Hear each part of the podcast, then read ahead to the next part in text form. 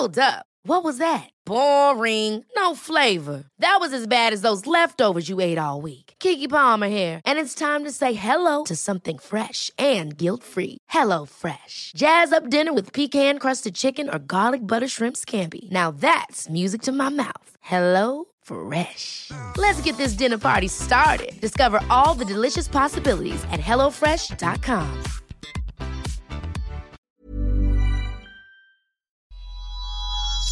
Bijou Podcasts. This is episode one of the Stacey June Show. Whoop whoop! And I'm speaking to my very own healer man, Michael Trembath.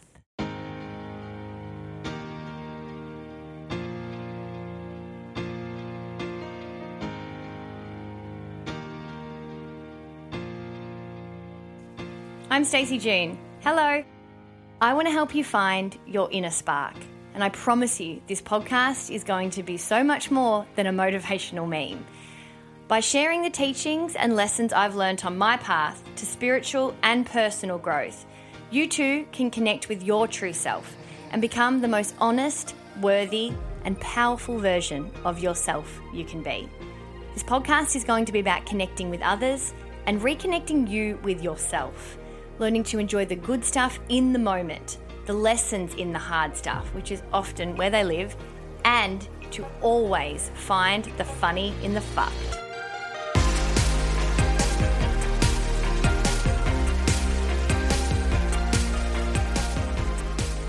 Hey there.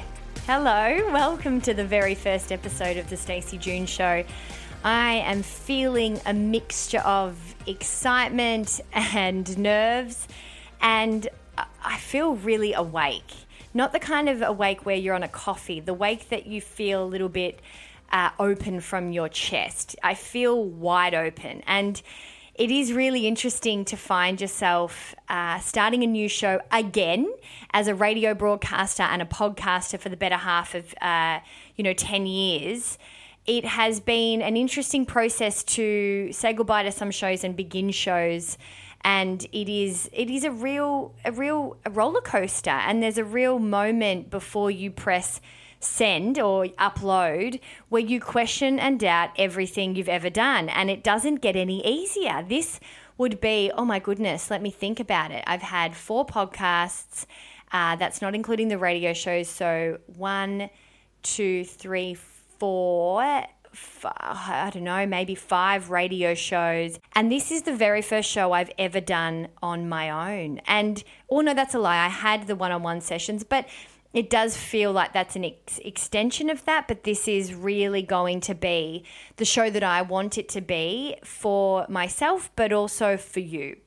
And after doing so many uh, different styles of shows uh, with my past um, big, big brand and, and project, the Thinkergirls, what I found that I've, I've fallen out of with that and, and what, what I've ended with is that there's a real, I suppose, need and desire for finding ways for us to connect better with ourselves but it's still being in a language and a conversation that we understand and that we that we don't feel intimidated or kind of eye rolly at, to be honest.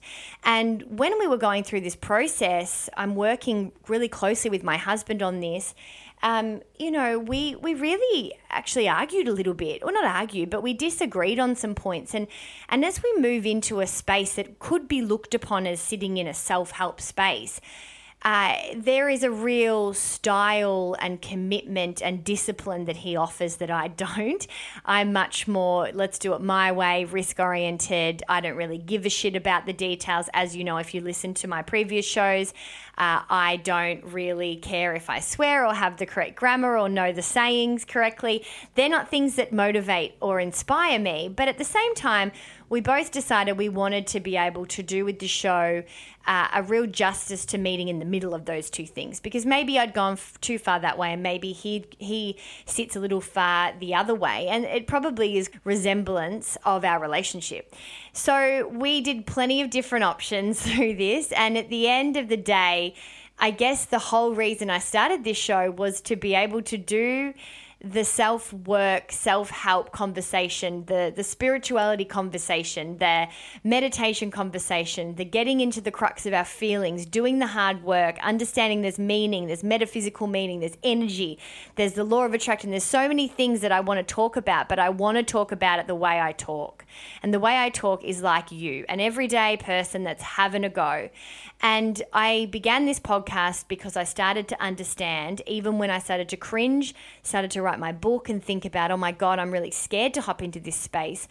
And uh, my kinesiologist at the time, Deborah Beers, she works from Sydney, turned to me and said, Your life has been the meaning of self help.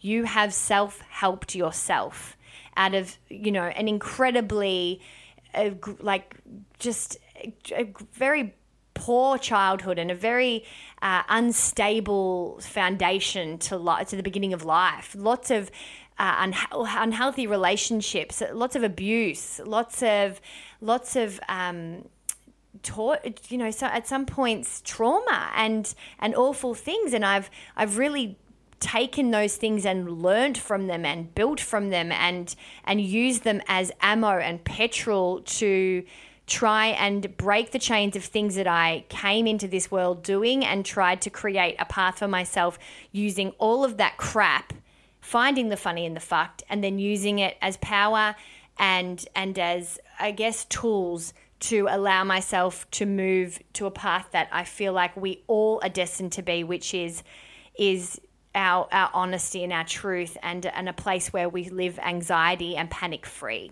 And so that's a big thing about my my year this year and starting the show is is to do things that feel less anxious. If I feel uneasy about it, then I'm going to not do it. And I'm going to ask myself if it's my stuff first and, and am I and am I avoiding of feeling something? And if that's not the case, then I'm going to step away from it. And I find that it works, that you start to feel better about yourself, and then those decisions become easier and easier and easier. So, welcome to the first episode of my show.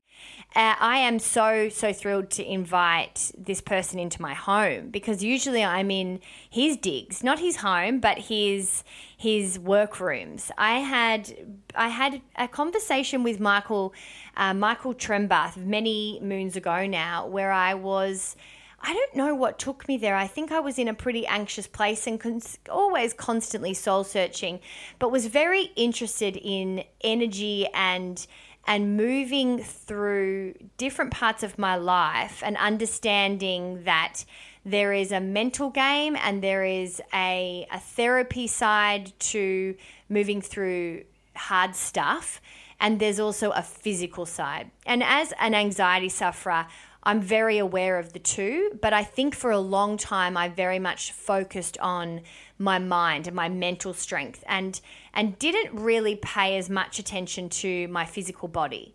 So I went and spoke to him after I spoke to Kate Kendall on the Thinkergirl the podcast. Um, I'll put that episode in show notes if you're interested. It is still uh, alive and kicking. And I spoke to her afterwards on Instagram, and we did a little bit of work with her across the board over a period of time. And she said to me, You need to see this man. This particular man then really opened up my eyes to working through. Oh, that's. Oh, I call my husband, call Ben to ask him how I should re- kind of do this very first intro. And now he's calling in the middle. Oh, let me just answer for a second. Hi, babe. Hello. Hey, I was just asking you, I was going to call you to double check on those scripts early stages with the Stacey June show, how we're going to do the beginning and then that other audio bit. And then the next bit would be my big kind of chat to intro it. Um, mm. But I'm stuck in now and I'm actually recording. So you're being recorded right now um, okay. because I didn't have my phone on silent. and I think it's too good to actually lose. I'm not doing it again. So um, you can say hi if you like. Hello, everyone. Um, and I'll get back to it and then I'll give you a buzz after. Okay. All right, sweet. I'll give you a call in a sec. Okay. All right, love you. Okay, love you. Bye. Bye. He's quite confronted to say the least. He's probably also looking for a little bit more of a refined introduction to the show. Sorry, it's the Stacey June show, and I will compromise to a point. Uh, okay, where was I? Michael Trembath. So Ah, God, I walked in and I was really in pain from my anxiety, to be honest. But I can't remember particularly what we worked on early on. But I, it was a bit of trauma, a bit of sexual trauma, I think, um, and a few things that I hadn't, I wasn't able to let go. And straight away, when you are in Michael's presence, there is an immediate sense of calm. The man holds his energy, and it's it's like a beacon of light. To be honest, I also have been able to be given proper tools to move this tense, built up, anxious energy that sits in my chest and move it through my body instead of just wishing it away. Because let's face it, you're anxious and then you feel something in your body, and there's a really good chance that it's not going to be able to just disappear at the click of your fingers. So, in the moment, I wanted to be able to work through some steps on how to channel that to move through me. And he has been able to not only uh, do a lot of his energy work and his massage, and I would say therapy for me. It would be very different for each of his clients.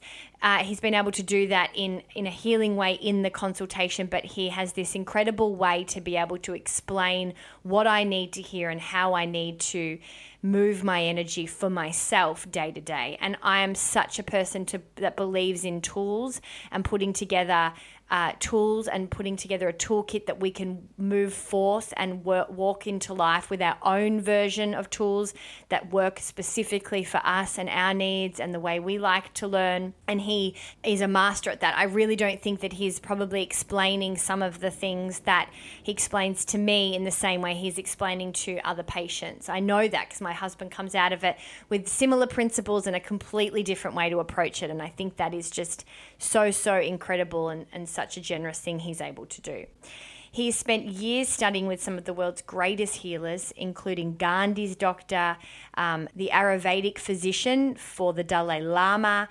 He has a BA in psychology, in business, a diploma in therapeutic massage, and he has so many different certif- certificates that accredit um, him to being the most fully well equipped uh, practitioner and healer I have ever seen. I'm a very, very big fan of what he does, but who he is as a person. And I think that there's a couple of things and a couple of tools that I hope you take away from this episode. Um, I'm so, so thrilled that you are here. I thank you so much for supporting me from all the different projects that I've done. And if you find yourself here and you've been looking for this type, type of work from me, then welcome. I'm really, really excited to dive right in. And if you are someone that has expected, different stuff from me and, and you have heard me in different capacities. And I hope that you listen to these shows with an open heart and, and maybe you'll learn something that you didn't know you were here to learn. Without further ado, I should introduce my guest. Please enjoy the first episode of The Stacey June Show. This is Michael Trembath.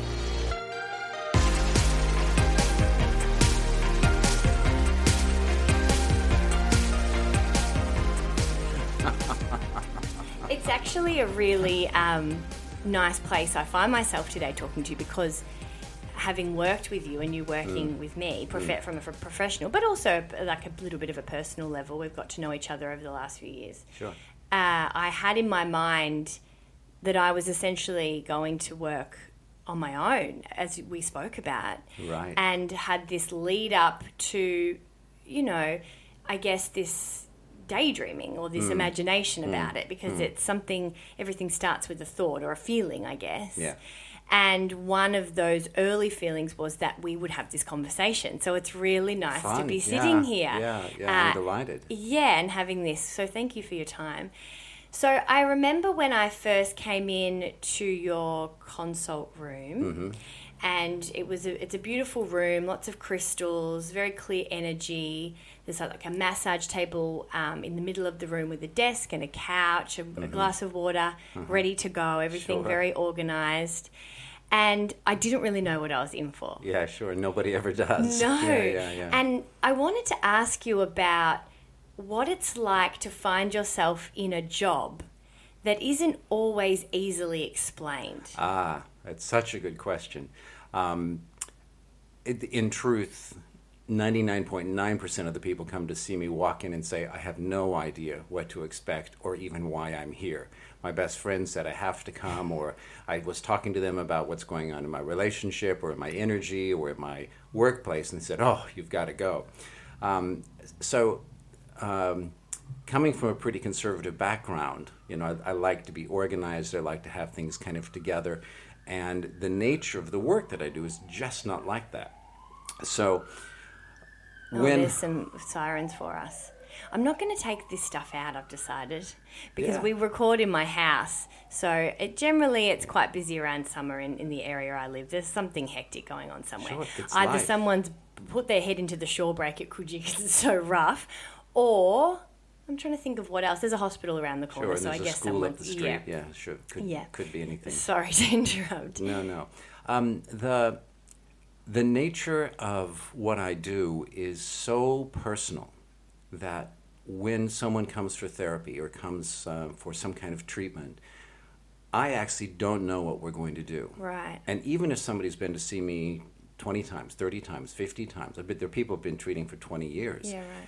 I don't know what's going to happen other than that we're going to have a little chat. They lie down on a table. I put my hands on their feet or their legs to kind of feel what's going on inside of them. And then we just go with what my intuition says and what their body is saying. So um, it, it involves, it's a little, little bit like going swimming in the surf, right? You, you don't know exactly what's going to happen. You've been in the ocean before. You go down to the beach and you think, I know what the water is. But you don't know what the rip is on that day. You don't know what the temperature is on that day. Are there jellyfish? Is it clear? Um, are there other fish? Are there dolphins? Are there sharks? What is there on that day? So every time you go to the beach, it's kind of this experience of curiosity. And so that's what it is for me is what's going to happen but for the the the customer, I guess, mm. or the person, if you're a surfer, you know you're surfing, right? So there's this whole other part of that analogy, which is you're very aware of what's going on. Yet someone like me and some of yeah. your other patients, even though you still have some idea of what to expect, mm. you there is this uh, this lack of proof, I guess, that yeah, I yeah. think a lot of people are interested in talking about more now because we are moving into a space in society where we're asking ourselves, there's got to be more. Mm, and also, mm, when we start to look back and see, okay, I've tried these pills and I've tried this uh, this type of healing, and where am I getting the results? And you can't ignore that stuff. So it yeah. is interesting.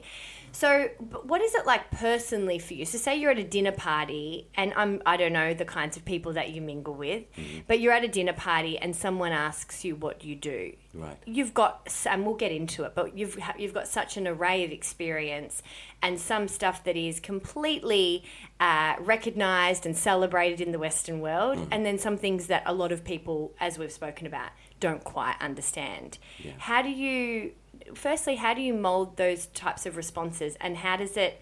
Are you in a place where you're very comfortable with that, and did that take time? Yeah, yeah. Now completely comfortable, but I think probably for the f- first five years I was doing this, I tried to couch it in. I'm a therapist, or I do massage, or I trained with with an osteopath, mm-hmm. something that would make kind of easy, ready sense. Um, whereas now I might just say um, I'm a therapist, and what I do is partly coaching and partly pain relief and partly working with emotions mm-hmm. and partly working with focus so that people can get a better experience of their lives. Mm. And the world has changed so much in the last 20 years, whereas that might have sounded completely airy fairy 20 years ago.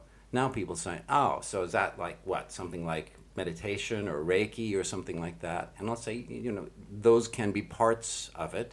Um, but it's much more about finding a place where someone feels safe and comfortable to reveal what's really going on in their life and then and then to take steps to make it better whether that's because their back is sore or they're having an emotional experience that they're having difficulty with or they, they're not at all clear in their mind about what they want to be doing professionally. If if we can meet in a really honest place then the nature of the work that I do can help people take those steps. And some of it's what I do, some mm-hmm. of it's what I'm doing with my hands or with, with energy, mm-hmm. and some of it's just the verbal exchange. So when someone comes in, for example, like yourself, and says, Mm-hmm. "Mm, "Hi, mm, I got your name. I've been carrying your card in my handbag for three years." Well, it was actually on a Yeah. podcast Yeah. that somebody mentioned your name, believe it or not. And then. I private messaged them and said, I think I, am feeling called to see this person. And then she put me in touch with you, which is hilarious. Yeah, that's nice. And so it's it's like I try to take a couple of minutes at the beginning, like you know, sixty seconds, to just say what my approach is, mm-hmm. so that they that someone new can have a degree of comfort that you know whatever it is that they that. Uh, that it's not some kind of psychic reading, that it's not something they have to take their clothes off for, that uh, that we can talk on whatever whatever level they want. And for some people, it's like they want assurance that this is going to be energetic enough.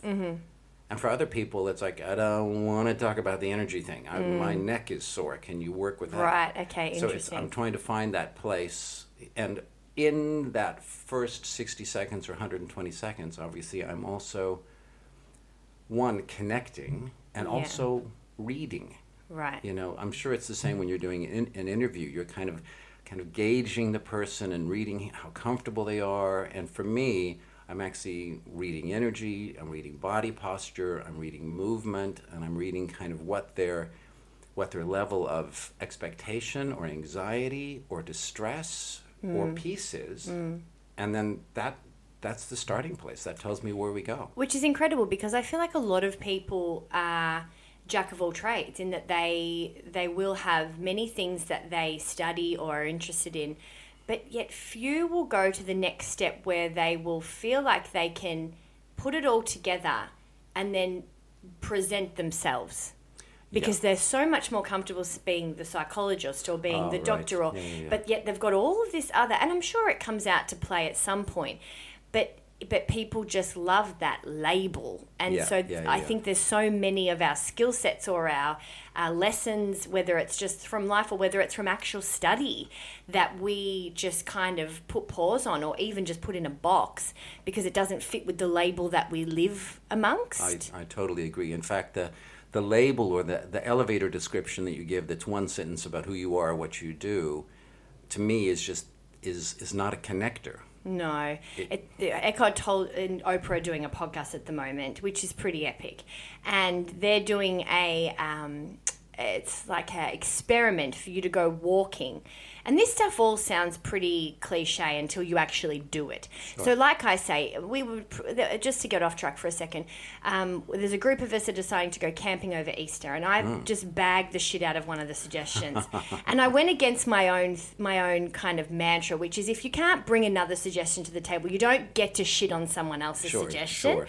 And so don't poo-poo the idea until you've actually done it. And so they suggest that you walk through the park and you take off, which is quite epic because we talk about labels in terms of jobs or marital status or all these mm. different types of things, but we don't take off labels from nature. Yeah, yeah. So they so Eckhart has said that you should walk through nature and even take the titles and labels off nature. So Yeah. don't call it a tree, don't call it a footpath, don't call it a lake. Take all of those labels off and then see what's left. Yeah, I love that. Which love is just mind blowing. Yeah, sure. Because even with nature, you think to some degree, well, that's a name and that's safe and it's nature, but still that has some form of label to it, right? Where you've you might have fallen off a tree, so tree now means this to you, hmm. you know. So Sure. it's quite fascinating. So let's go back to where I am at in your book. Now Okay, you've written okay. a book, and I'm very lucky to have had a bit of a sneak peek. Yeah. Um, and I, I've got it. I've got it all downloaded on my my partner's. i- He's got it all ready for me on the iPad, and I'm reading it each night. Very advanced. and and um, and it's um, it's really quite incredible because I think that anybody that gets to a point maybe in their early 30s late 30s and they start to really ponder meaning on a different level i think in your 20s you're really trying hard to live up to what the idea of being an adult was Right. and then in your 30s you're like oh, fuck this like Yeah. there's got to be something else because i can't feel like this Yeah. I was interested to read that you were going through a tough time, that you were in the Mm. Corporate world so. in New York and you weren't feeling great. Yeah. And and how does the process for you to transform your essentially your career happen in that in that story? I know it's a long one, but Yeah. take us through. Well, it. I mean, it's exactly what you said. You know, I was in my early 30s. Uh, I was doing really well in New York. I just got a huge promotion, and we were kind of sit around, sitting around celebrating um, what had just happened in the company uh, that I was with Dun & Bradstreet over the last year. And I just realized this is completely meaningless to me. Like, mm. I, who cares if I help someone sell more cars, or we sold a lot more fried chicken, or that there's a company that does lube jobs and we really increased their sales, you know, and, and and all of that matters in the economy, but it didn't matter to me. Mm. You know, personally, I felt really empty from it, and and then I just realized that wh- where I've been going all the way through my 20s, and really since I was probably 10, was just an arrow going in the wrong direction, and mm. so it was. There was a, a depressive breakdown. I got extremely depressed. Didn't know who I was or what I was meant to be doing, um, and I started just th- this very long process of surrender, which is, well, maybe I don't know who I am. I surrender all my labels. I'm not the businessman. I'm not the New Yorker. I'm, uh, I'm not the, the kind of uh, high achieving superstar employee. Maybe I'm lost. And I'm surrendering into that, which was quite an agonizing process, let me say, okay, well, what am I going to do? Who am I going to be? And so I started taking care of my health as, from the first thing. Oh, just to interrupt, on that point, when you get to a point where you surrender to being lost, that's a big moment, right? Mm, because you need to understand that you're going to put your hands up and say you don't know. Absolutely. How did you do you have a friend that says to you you're lost? Do you see a therapist like or did you just have some kumbaya moment in bed No, one night? You know, I was just, I think I was internally in agony. You know, I mm. just, I was in depression. I just thought, I don't feel happy. Mm. You know, I've got the job, the car, I had a sailboat, you know, a lovely girlfriend. I, everything was kind of the way it should tick, be, tick. what, I, what yeah, I yeah. thought I wanted when I was 17, 18, 25. And inside, I felt really, really empty. And so it wasn't so much someone else telling me. I mean, obviously, I, had gone into therapy because I mm-hmm. was so miserable. Mm-hmm. But what, what was clear is I really can't go on. I, mm. I do not want to continue on this path until something better presents. I need to stop the path and make a turn. And and so I, I literally walked off my job in New York and uh, And signs for that would be for other people not being Mm. able to get out of bed, you know, feeling, you know, grey or depressed. I think a lot of us are starting to think of depression or anxiety because it has become so. Well, I don't want to use popular because it's, prevalent. Well, it's prevalent and Huge it's, it's percentage of the population. It is. We have started to think of it as we should as a mental illness, but what I think part of the conversation that we're missing is is there more meaning? Is there something that we're ignoring within ourselves? And that this is different levels depending on how what the severity of your depression is. But I do think that we are starting to now see it as the illness it should be, but the discovery or the inquisitiveness or the curious nature about who we are is still to come. Yeah, the, it's so much about the inner conflict, and and that if I'm depressed or if I've got anxiety, or honestly, almost any mental illness, and a great many physical illnesses as mm, well, mm. is that we've got this huge conflict inside us that that our mental mind or our expectations or our outer mask is mm. saying, "This is me, this is my world." The and- labels we spoke about that's earlier. right. Yeah, that's right. exactly right. And some inner part is saying, "Shit, no, no, I, that's not me." And or, what about all this part of me that's being ignored? What about all this part Mm. of me? And some of that's pain, and some of that's longing, and some of that's spiritual quest, and some of that's um, wanting to be. As you're saying, more of what's inside. So there's this inner pressure that builds up, and depression, anxiety, and many other mil- eh, mental illnesses are just ways to kind of hold that in. And the moment there's this this sense of, well, I'm lost. I, I am not what I thought I was going to be. I'm not going where I thought I was going to be going. Then you, you have an opportunity to say, I'm willing to look in places I never looked before. And this, is part of you talking about with Eckhart Tolle's recommendation to go into nature. What if I take off the label that being a businessman is a good mm. thing or earning a certain income is a good thing? What if I take those labels away and just say, what's good for me? What do I feel? And if I feel rotten in this environment, if it makes me miserable, then maybe I need to be in a different environment where I can flourish. And then you start looking for environments where you flourish. So what I did is I, um, I just started taking care of my health and reading about health. And I came to uh, articles and magazines that inspired me and that led me to courses that I took. And step by step by step, over a course of about four years, I started training in massage and natural therapies and my very first teacher said your mind is a mess. You can't focus on I have anything. I have read that bit. and and he, he was brilliant. He said if, if you want to be good at anything much less treating other people you have got to meditate. You have mm. got to get some focus and clarity so your mind isn't running in circles all the time so from that moment forward i started meditating and that became a, a medicine for me you know, mm. meditation really changed my ability to not just to focus, I mean, that's really relevant, but also to feel, to go mm. to a place inside me that let me be still enough that I could actually feel what's happening in me. And that then evolved into if I can feel what's happening in me, then I can feel what's happening in nature. I can mm. feel what's happening in other people. I can feel what's happening in my relationship. But until you can feel what's happening in you, and that's the big evolution. What, what am I? What am I actually sensing inside? Once you can sense that, then the, the the possibility of sensing and connecting to everything else goes way up. And that's a very different conversation, and I think a very different action for men and women.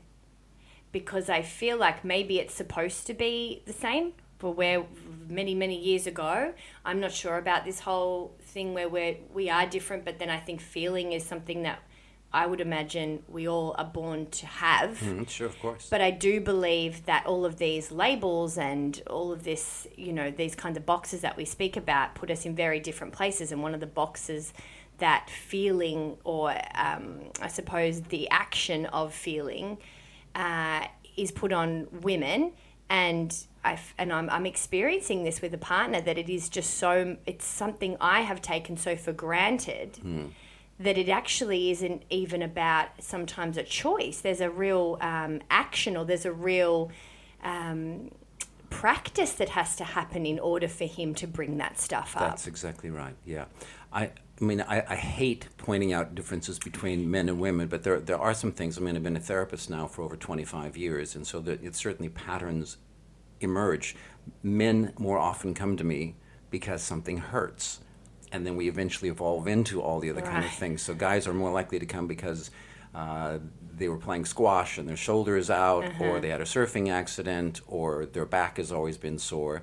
Um, and women are much more likely to come because they don't feel right, that they feel uncomfortable, and they may not even have a, a clarity around it. Yeah. You know, so I do think that there's some differences, and for better or worse, women have looked inside more. And so, you know, For ev- whatever reason yeah, for. and Yeah, and yeah. some sometimes that's for good reasons because they're sensing their friendships or they're sensing uh, their partner or they're sensing children, so they have that that advantage. And Yeah. sometimes it's for bad reasons, like um, you know you're not allowed to take these action steps, so you've got to kind of look inside rather than looking outside. Yeah. Um, with men, you know, I'm of the generation, I grew up in the 60s and 70s, and um, there's a, a re, re, I want to say, a shockingly, shockingly slow change in how men see themselves. And I was introduced kind of in my early teens to the idea of kind of exploring truth and exploring sensations and exploring feelings, but I didn't do it. Mm. You know, it was in the media with the hippies and the Yeah, kind of the women's movement opening up. It was in the media, but I, I, I sorry, I'd heard of it, but I didn't do it until I was in my 30s. And I think mm. it's very common for men that we lean into, yeah, yeah, yeah, I hear all of that, but you know, truthfully, I just want to get a job, or I just want to play sport, or I just want to, you know, knock out my achievements like I have to. And then it's later in life when life becomes more challenging, either something happens, and this happens for both men and women, but uh, typically a little bit more for men. Something difficult happens. There's a divorce, there's a layoff, there's um, an illness of some kind with yourself or someone you love, and then think, wait a minute, all this stuff I've been doing hasn't prepared me for this part of life. Nor will it change it. Correct. And that's when they have to look inside. And it's interesting because then that kind of comes full circle because I believe that the point you just made is is really becoming way more prevalent with women in that in that it is taking people are very women are very aware and I think this is where it's starting to even out and I don't know if that's because where a lot of women are becoming more masculine or their masculine energy is re- has really stepped up over the past couple of years with ambition and career and equality and all those types of things we strive for and a lot of us are very aware of these things and yet I find the action is not there that the you know I, I speak to so many women mm, every mm, day at- sure. with my work and Sure. so many women are very aware of the opportunities to self discovery or to, to I can have better orgasms or I can connect in a different way or I can go within. And everybody's very aware of it yet there is very few that uh, have any idea firstly on how to make those first steps to actually activate Sure, it. sure. and secondly to actually put it into action. And i think that's because a lot of us have put words like vulnerability meditation self-awareness discovery going within as not actions they're almost these things that we should just have presented to us because we are we us does that make sense Yeah, it, it does, Stacey, and I, I, it's it's partly Western expectations. That the part of it is that expectation that man or woman, if I hear meditation and attend a one-hour or three-hour or six-hour meditation class, then I should be able to do it. If I hear better orgasm or more vulnerability or uh, click a headline yeah, you, you name it. I should be able to read a book, you know, talk to two people about it, and maybe do a seminar, and then I've got it. And And, none of those things happen that way. Self discovery is a long, arduous, beautiful, and painful process, and so is meditation and better orgasms. And everything that has to do with growing internally is something that happens over decades, not over weekends. You know, and even even when you know I've just come back from India and you know had many many phenomenal experiences that were probably quite life altering. I'm sure it will take me two or three years to integrate what it is that I experienced when I was there, and that's true of anything. You have um, a sensational experience with your partner, and it still is going to take you six months to kind of let that settle in and, and become routine or regular or solid in your relationship. You have a big discovery at- um, at work about how you can perform better. You may be able to integrate that in two days, but that's not how it works when you're mm. doing something that may be confronting to your ego. It may not fit with the personality that you've grown up with. It may not fit with the expe- expectations that you've grown up with. And so, this personal stuff, we have to completely move the goalposts for and say, let's open it up and say, it's like a nature walk. You're not going to go out and understand trees in a half an hour. by looking at them Yeah. Mm. You know, understand trees over a lifetime. You know, yes, maybe read a book or do a science class or sp- spend time with somebody who's an arborist and really understands trees. But basically, go sit around with trees, walk around them, hang around them, swing in them, climb in them, enjoy them. And over 20 years, you'll have a real understanding of what the meaning of a tree is and what a tree feels like to you. And it's the same is true with your heart. The same is true with how you feel in intimacy. The same is true for how you feel around sexuality or the the different emotions you have, your anger, your frustration, your um, your joy or lack of joy. All those things are, are things that take, I would say, somewhere between three and twenty years to get a real appreciation for. which some people may have pressed stop right now. But it's interesting because it's that I think even just the conversation of the reality of that is already tapping onto an ego or tapping onto something that makes us so uncomfortable. course. Where do you think that comes from? Well, the discomfort um, is the resistance to change. The discomfort is, I've spent, you know, let's say, I don't know, you, all of us have spent decades in it. Maybe it's two decades, maybe it's three decades. Some people, you know, six, seven decades with a particular set of beliefs, expectations, personality relationships. And you're talking about me going in and questioning all those things. D- How much intimacy do I really want? You know, I've always thought since I was 10, I really liked intimacy. And suddenly I'm presented with this extraordinary relationship, either with uh, a friend or with a lover, or whatever it is. It's an unbelievable relationship. And suddenly I find, find myself frightened of that level of intimacy that I'm feeling. And also, Yeah. uh, funnily enough, it's probably the level of intimacy that you desired, and then it presents itself, and you're like, "Oh, I, I'm going to Yeah, go." yeah, that's right. I'm not the door. Well, because that was certainly me in my relationship. you Yeah, know, I yeah. worked so hard at meeting a conscious, present energy matching Yeah. to some degree, and then when it arrived, it was all encompassing and incredibly overwhelming and bigger uh, than I could ever really have anticipated. And it is interesting because then you think that once you do the work and attract potentially what it is that you desired or something something great comes into your life and you think cool then you know that move on to the next thing oh no No, no, no. You gotta, you gotta bring it in, and you have to steep in it. yeah and Yeah. sit in that as well and then there's more work to do together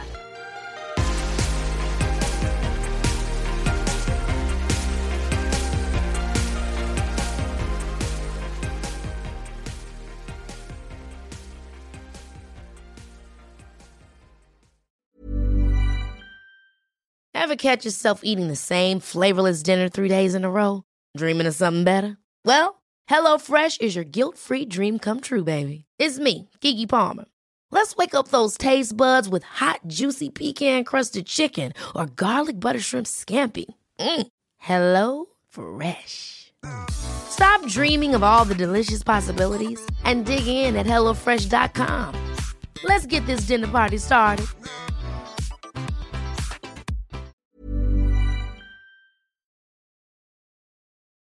So when you uh, you you consult how often a week are you with patients So I'm, I'm in my clinic five days You a week. five. Yeah, Yeah, I, right. w- I would see between uh, 25 and 35 people a week. Yeah. And what's something that you left 2018 thinking, wow, that was a real trend for my patients?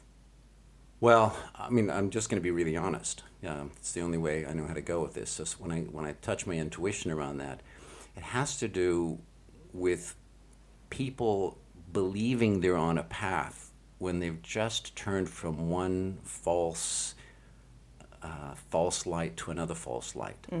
So uh, it's That'd be hard to witness. it well it's it's the nature of, of humanity it's like the, the real work is hard and painful and the real truth is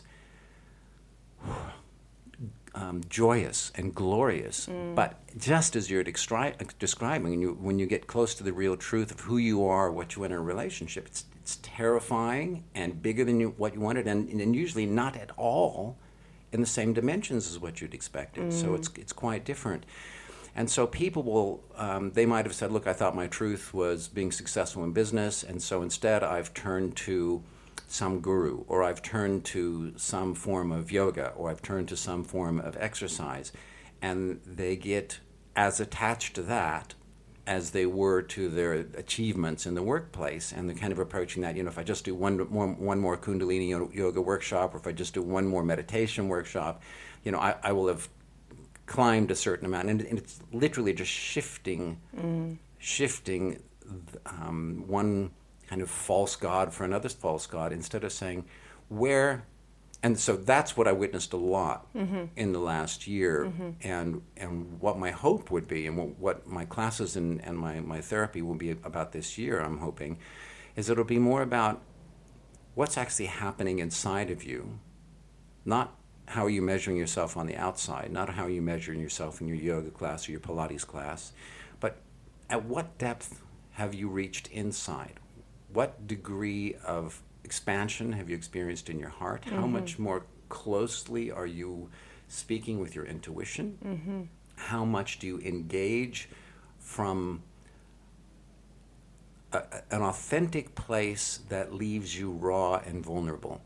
And many, many times, that kind of false light of and it doesn't matter what it is. You can, you can find a false light in everything. Every good thing can be misconstrued as, as false light. Every good teaching, every good uh, philosophical book, and every good spiritual path can, can become a false path as well if it's held on the surface instead of saying, how deeply does this go into me?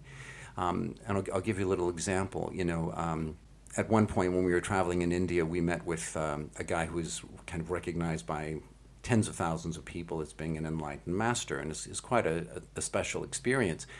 And um, the people coming to meet him are pushing and shoving and trying to get close and it's like they're looking for the blessing or they're looking for the energy or they're looking for the something special. And there's all this kind of jostling and anxiety and what will it be? What will it be? And you see they're they're out to collect the prize mm. not to feel what happens inside themselves mm. when they're around someone who's in that remarkable state and so when i was when i was there and my ego does the same thing. He's going to mm. talk to me. Will he recognize that I'm really important? You know, what special is going to happen for me? And I, when I feel that, it's like, wait a minute, this is about me interacting with myself and me interacting with another human being who's in a remarkable state. Can I create a state for myself where I can just present myself raw, simple, open as an energy, as a spirit, as a human being, as a flawed person? Stand there completely open and feel what that's like to be with someone who's in a really brilliant state. Um, and you know, to some degree, I had a good experience you with did. that. But yeah, I, right. but I also, I also noticed that my ego. You had to talk yourself oh into it. Oh my God! Yeah, I was the, the whole the whole way up in the queue yeah. waiting to see him was was that struggle. And it's interesting because everybody thinks the second that you've become some form of healer or energy person or a therapist that you are you don't you are dehumanized you know that you aren't a person that has to go through that process oh it, it's it's so laughable and you know I, I know that there are therapists and even branches of psychology and so forth where people present as having it together you know that there, there's some schools Whatever of that therapy means. yeah, Yeah. That, that i've got it sorted and i'm here to help you get as sorted as i am um, which is just a complete joke. You know, I've never met the human who doesn't have an awful lot of work to Mm. It's do, really- and it- myself included. and i think half the battle of if you ever wanted to get into uh, you know um, of helping people or coaching or doing things that give back to people there is a really strong sense of that because i think that a lot of people believe they need to be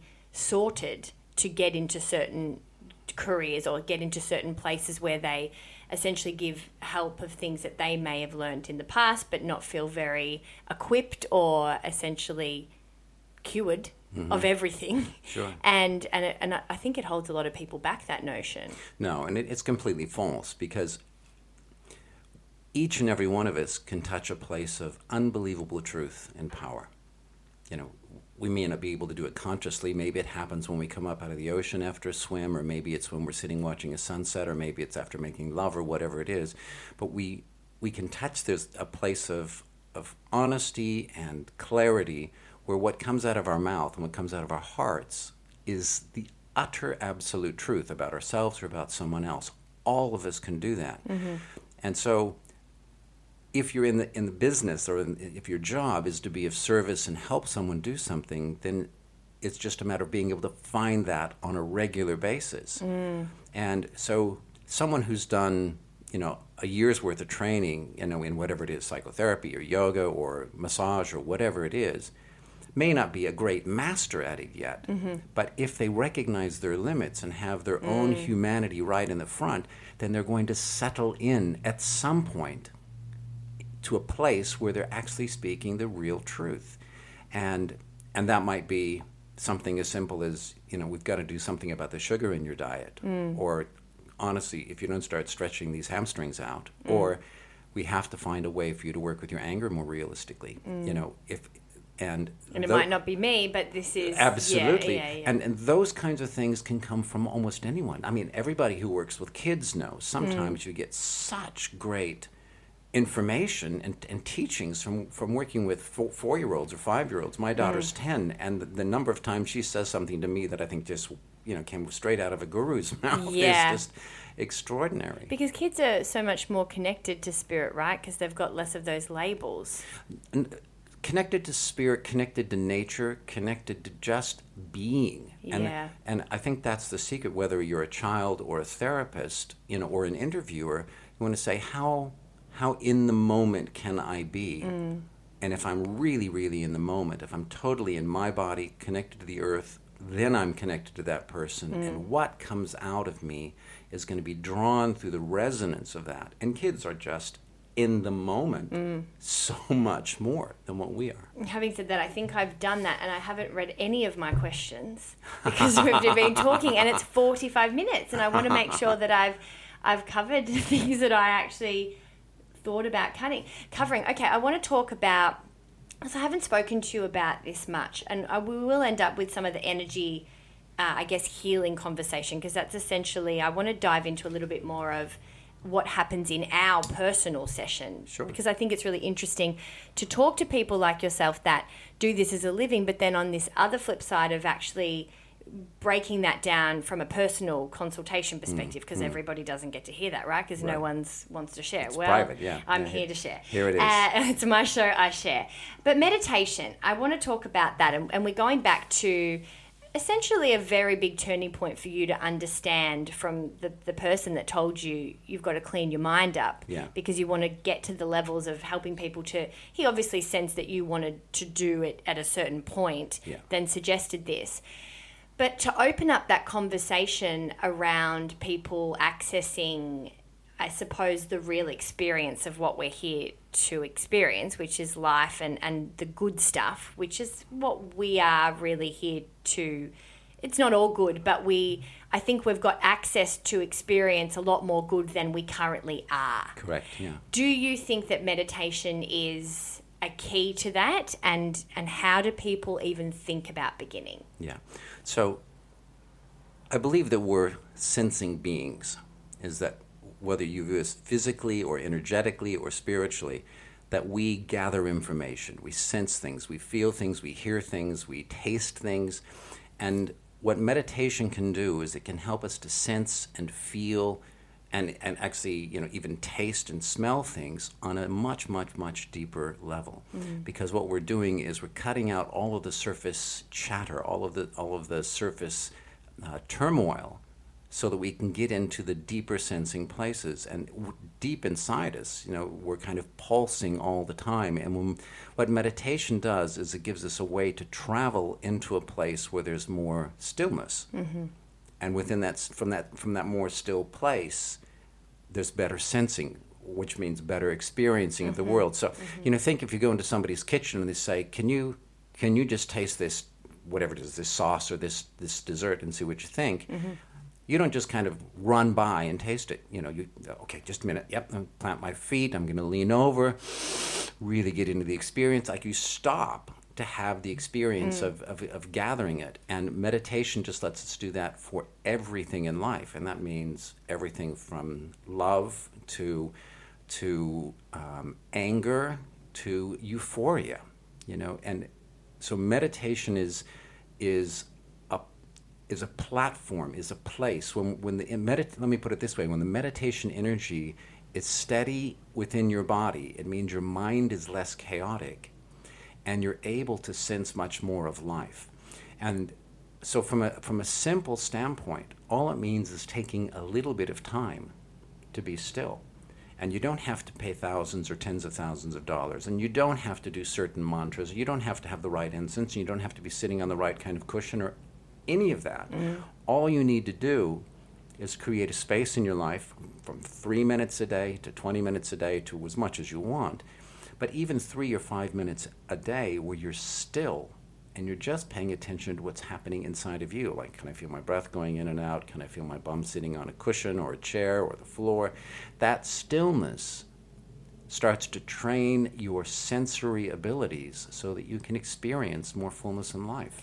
So when we say, I mean, the way that you described that, um, I guess that those detailed feelings or that that detailed sensory experience, it sounds like to me it's like that beautiful icing or that you know there's this whole extra way we can experience life. There's mm. this mm. other level that a lot of us are missing. But but do you think because of technology and social media that now it's gone from being just the icing on the cake or it just expands our experience on life and now it's become in in order to get that e- like even playing field of a world with social media and technology that meditation is more important to even get a standard experience. Does that make sense? So what you explained that maybe see. 20 years ago it's like icing on the cake, you know, there's even you get to experience even more.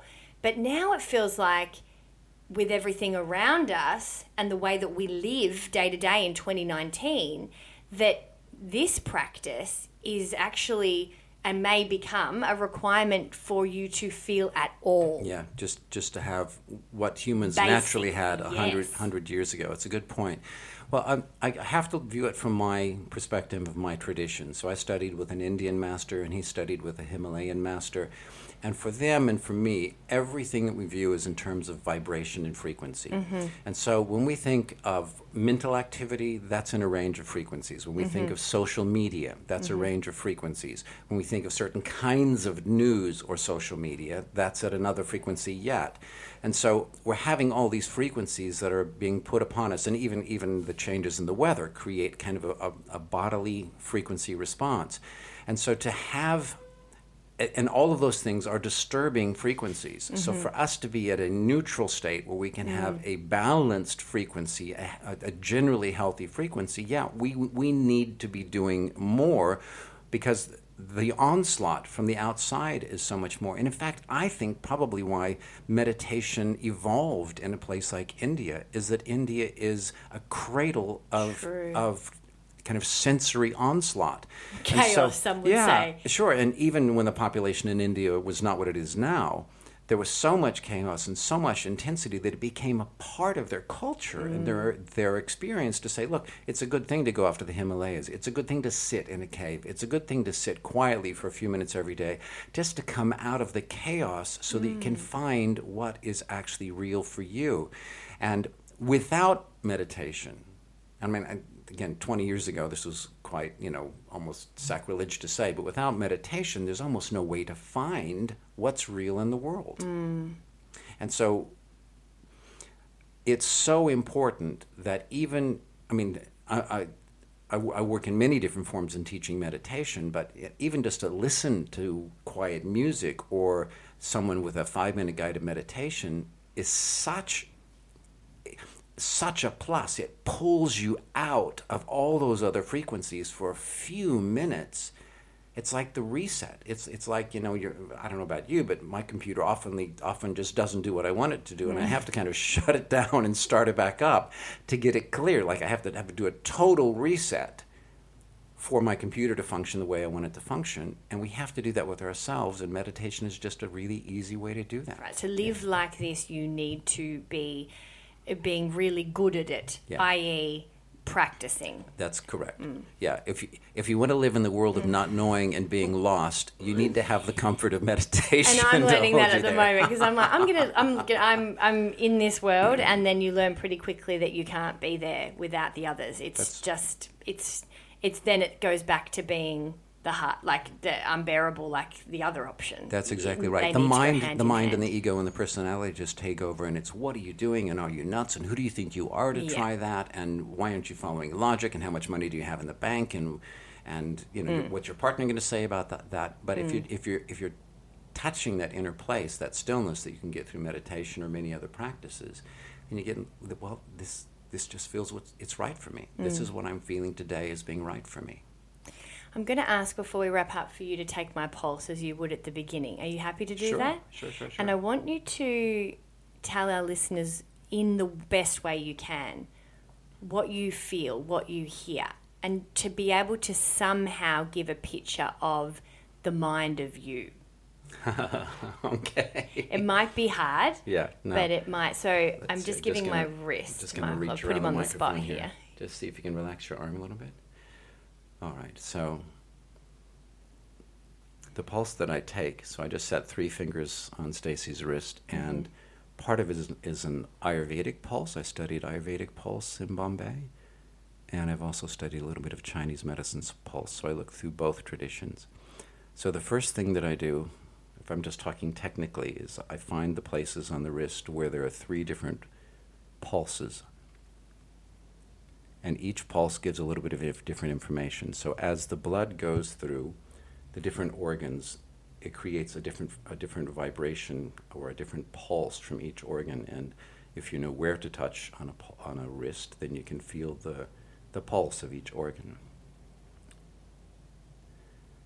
So, with Stacey, I always check what your energy levels are. So if I feel in your kidneys, so there's a pulse there for your kidneys, and feeling that your energy levels are a little bit fatigued, that's n- Still, that's not a surprise. not new for us. That's not a surprise. Feeling that your digestion is a little bit suppressed, so that the mm-hmm. I wouldn't call it the fire, or in, in Ayurveda we say the agni in your in your stomach is not very strong, so you're mm-hmm. not digesting your food as well as you could. But what I also look for is that there's a, a, a very nice level of calm. So uh, the anxiety that is sometimes there in pulses and sometimes there in your pulse is not there. So that's really, really good. So it sounds like you know you've had some good time off or a good holiday. So it- Prioritize the right things. yeah, yeah. yeah, So the anxiety is not there. Can I just see the other pulse as well? And again, same thing when I, I did also, I think, 30 minutes of what, um, what's the breath where you, what's that breath? Ujjayi breath. Yeah, Yeah. that might have helped. okay. Don't don't worry about the labels. just do the. I don't do labels. Yeah, you know I don't know the yeah, name of half yeah, this yeah, stuff. That's good. I just Don't worry do about it. the sans- Sanskrit. Just do it.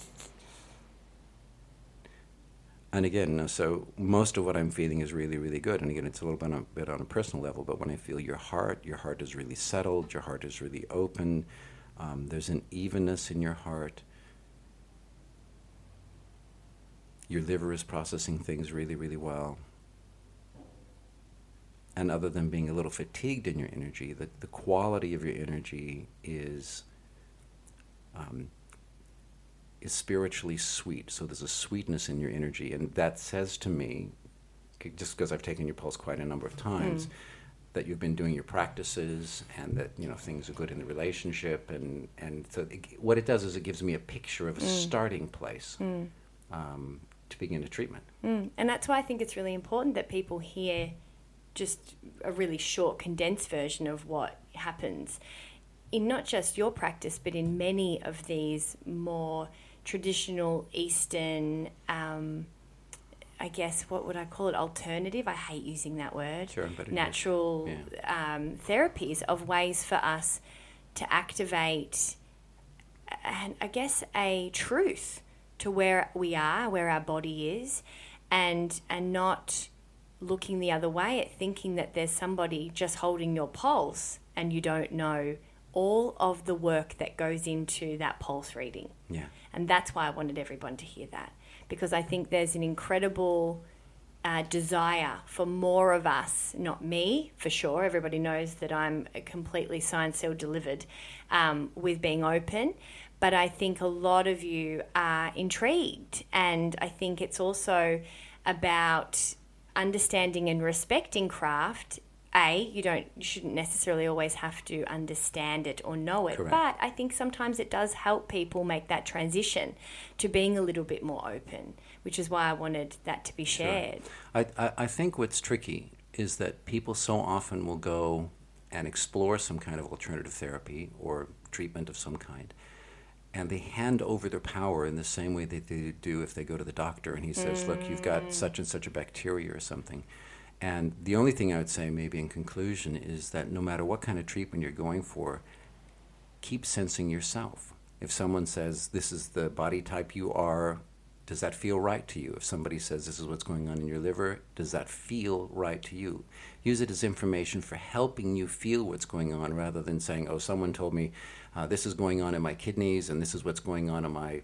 My uh, my astrology chart, and this is what's going on in my psychic reading, or this is what's going on in my um, digestion use it as, as a flag to say, so how do I feel about that? How can I sit with that and explore that myself? So you keep the power of taking care of yourself within your own energy field. and you don't then feel like you've let it go that you can get frustrated at somebody else or annoyed that you don't understand or annoyed that something's not working because the power it's your body right Sure, absolutely. I think it's also really good to say that the way that you are able to activate that is by slowing down and having that those three to 20 minutes whichever That's exactly is right. um, of downtime because i think a lot of us and that's what a lot of the work i've been doing at the moment is introducing you to your intuition in order for you to make those decisions day to day and to be able to have a conversation where you are talking to you about your life and you're your own mate Precisely. when you get into that habit, you are able to do incredible things for yourself, but you have to have the space for you to start to hear that other inner inner you, that that, that inner friend that um, that I that, that we both agree that meditation is a very simple way to access your inner friend. That's right. And as you say that, if I can just say this, as you say that, you shift completely out of your mental field and you're coming out of your intuition and out of your knowing. There was no kind of kind of brain waves interfering with that. That was it was like it, it moved out of ego Stacey and totally into this beautiful being that I and many other people know that comes out and just says, "Here's the truth as I'm experiencing it," and that truth as you experience it, coming from that place, leads other people to the truth as they can experience it. It's Oh, really thank beautiful. You. Thank yeah. you. It's a very new journey for me, uh, and it is one that I am excited to do. Nervous Yeah. and uncomfortable, but but honest. And I'm so so thrilled that you are one of my first guests on the Stacey June Show. It is as I saw it, so it, everything is the way it should be, and. I'm so grateful for the work that you've done for me and for everybody else that comes into Thank your you, clinic. Stacey. Thank you. I'll put all the details uh, for my, or the bits that he's happy for me to share um, in the show notes. And you can check out more information about Michael and where to catch some of his videos and other things um, at staceyjune.com forward slash podcasts. Uh, it's just a pleasure, and it is a pleasure to have you here, but it's a pleasure to know you. Yeah, the same is true for me. Thank Thanks so you. much. Thanks. Thank you.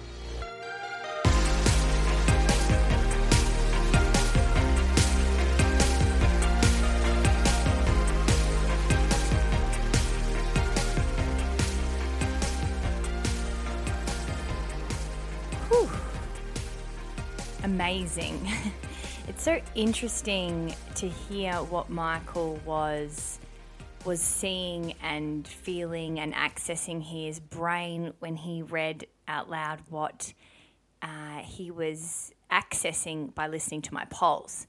And it's interesting, early stages of this show, it's a it's a time where I'm sculpting what I really want to achieve with it, and really quickly I understood that in some ways it's it's a bit of a focus for me to to crack the critic. I think because I really find that many, and I'm sure people that are in this this work and this this frame of work and and their commitment to their I guess their talent and their offering is really not driven by what other people think. But on the flip side of that, as somebody that is really trying to bridge the gap between just giving the opportunity to those that haven't believed or are not open minded to some of this stuff and the people that are incredibly open minded to it, I want to be able to almost crack a code where we can all have a language that is is understood by everybody from all different walks of life with all different I guess belief systems and an understanding of of really that you don't have to put some things in a box. And as you would have understood clearly, Michael has an incredible amount of talent and intelligence and study behind everything he does. And a lot of people on this show will offer a lot of that. And I think sometimes because a lot of these these offerings aren't readily I guess, explained or understood by many of us, it can be put in a woo woo box. And I'm, I'm really passionate about changing that conversation because the amount of help and healing and incredible progression people like Michael have contributed to my life, I feel like everybody should be able to access that. So I'm so grateful he joined me. I think it's really important to say that after this podcast and this conversation, we felt like there was a real space for us to do many more shows and potentially a bit of work together out of this podcast studio. So, just yeah, let me know what you think. But um, I hope you look forward to that as much as we do. If you are interested in seeing Michael or contacting him for any reason, you can check him out at samvahan.com. That's S A. Oh, I have to read it. S A M S A M V H A N. My God, my eyesight. S A M V A H A N clinic. So we'll put the link in show notes. Uh, I really hope that we can get him back really soon and talk about things in particular. And there is an open door here. If you have something that you'd love for us to chat about on another podcast, please let me know at stacey at staceyjune.com. Uh, I read all of those emails and we'll be looking forward to any kind of thoughts and feedback and conversation. And of course, the comment section on my podcast page at staceyjune.com forward slash podcasts. Okay, guys, well, I hope you enjoy the very first episode of the Stacey June Show. I have so many more fun, amazing, insightful things to come for you. Um, and I will see you very soon. Please let your friends and family know that this is happening, that this is where I'll be playing for a while. And I would love your support by sharing this on social media. That's a really big one for me. I'm going to start uh, thinking about some ways that I can give back to you for when you are sharing my work. So stay tuned on that. But for now, a rating and review is so, so appreciated. Um, and thank you to those of you who have, who have reached out and said, Oh, you're doing a Patreon account. I, I'm happy to contribute to this. You know, it really means the world to me that people value the work this much. So thank you for that. I will consider consider that in the next few months. But I think for now, it's sharing the love and sharing the work. So if you've loved this show, you know, it's so much more valuable at this point of the game than a dollar that to, to be able to share it to your network. So on Facebook, on Instagram, share the podcast, share a place for, that people can listen to it and leave a rating and review. All right, guys, see you soon.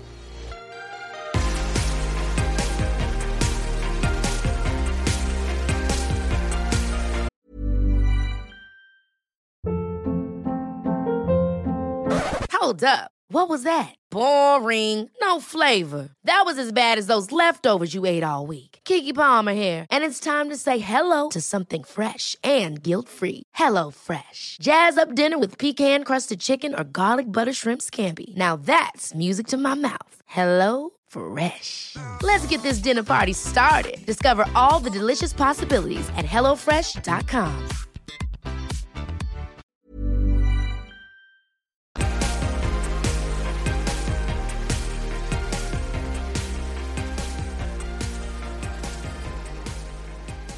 Bijou Podcasts, the home of taboo conversations.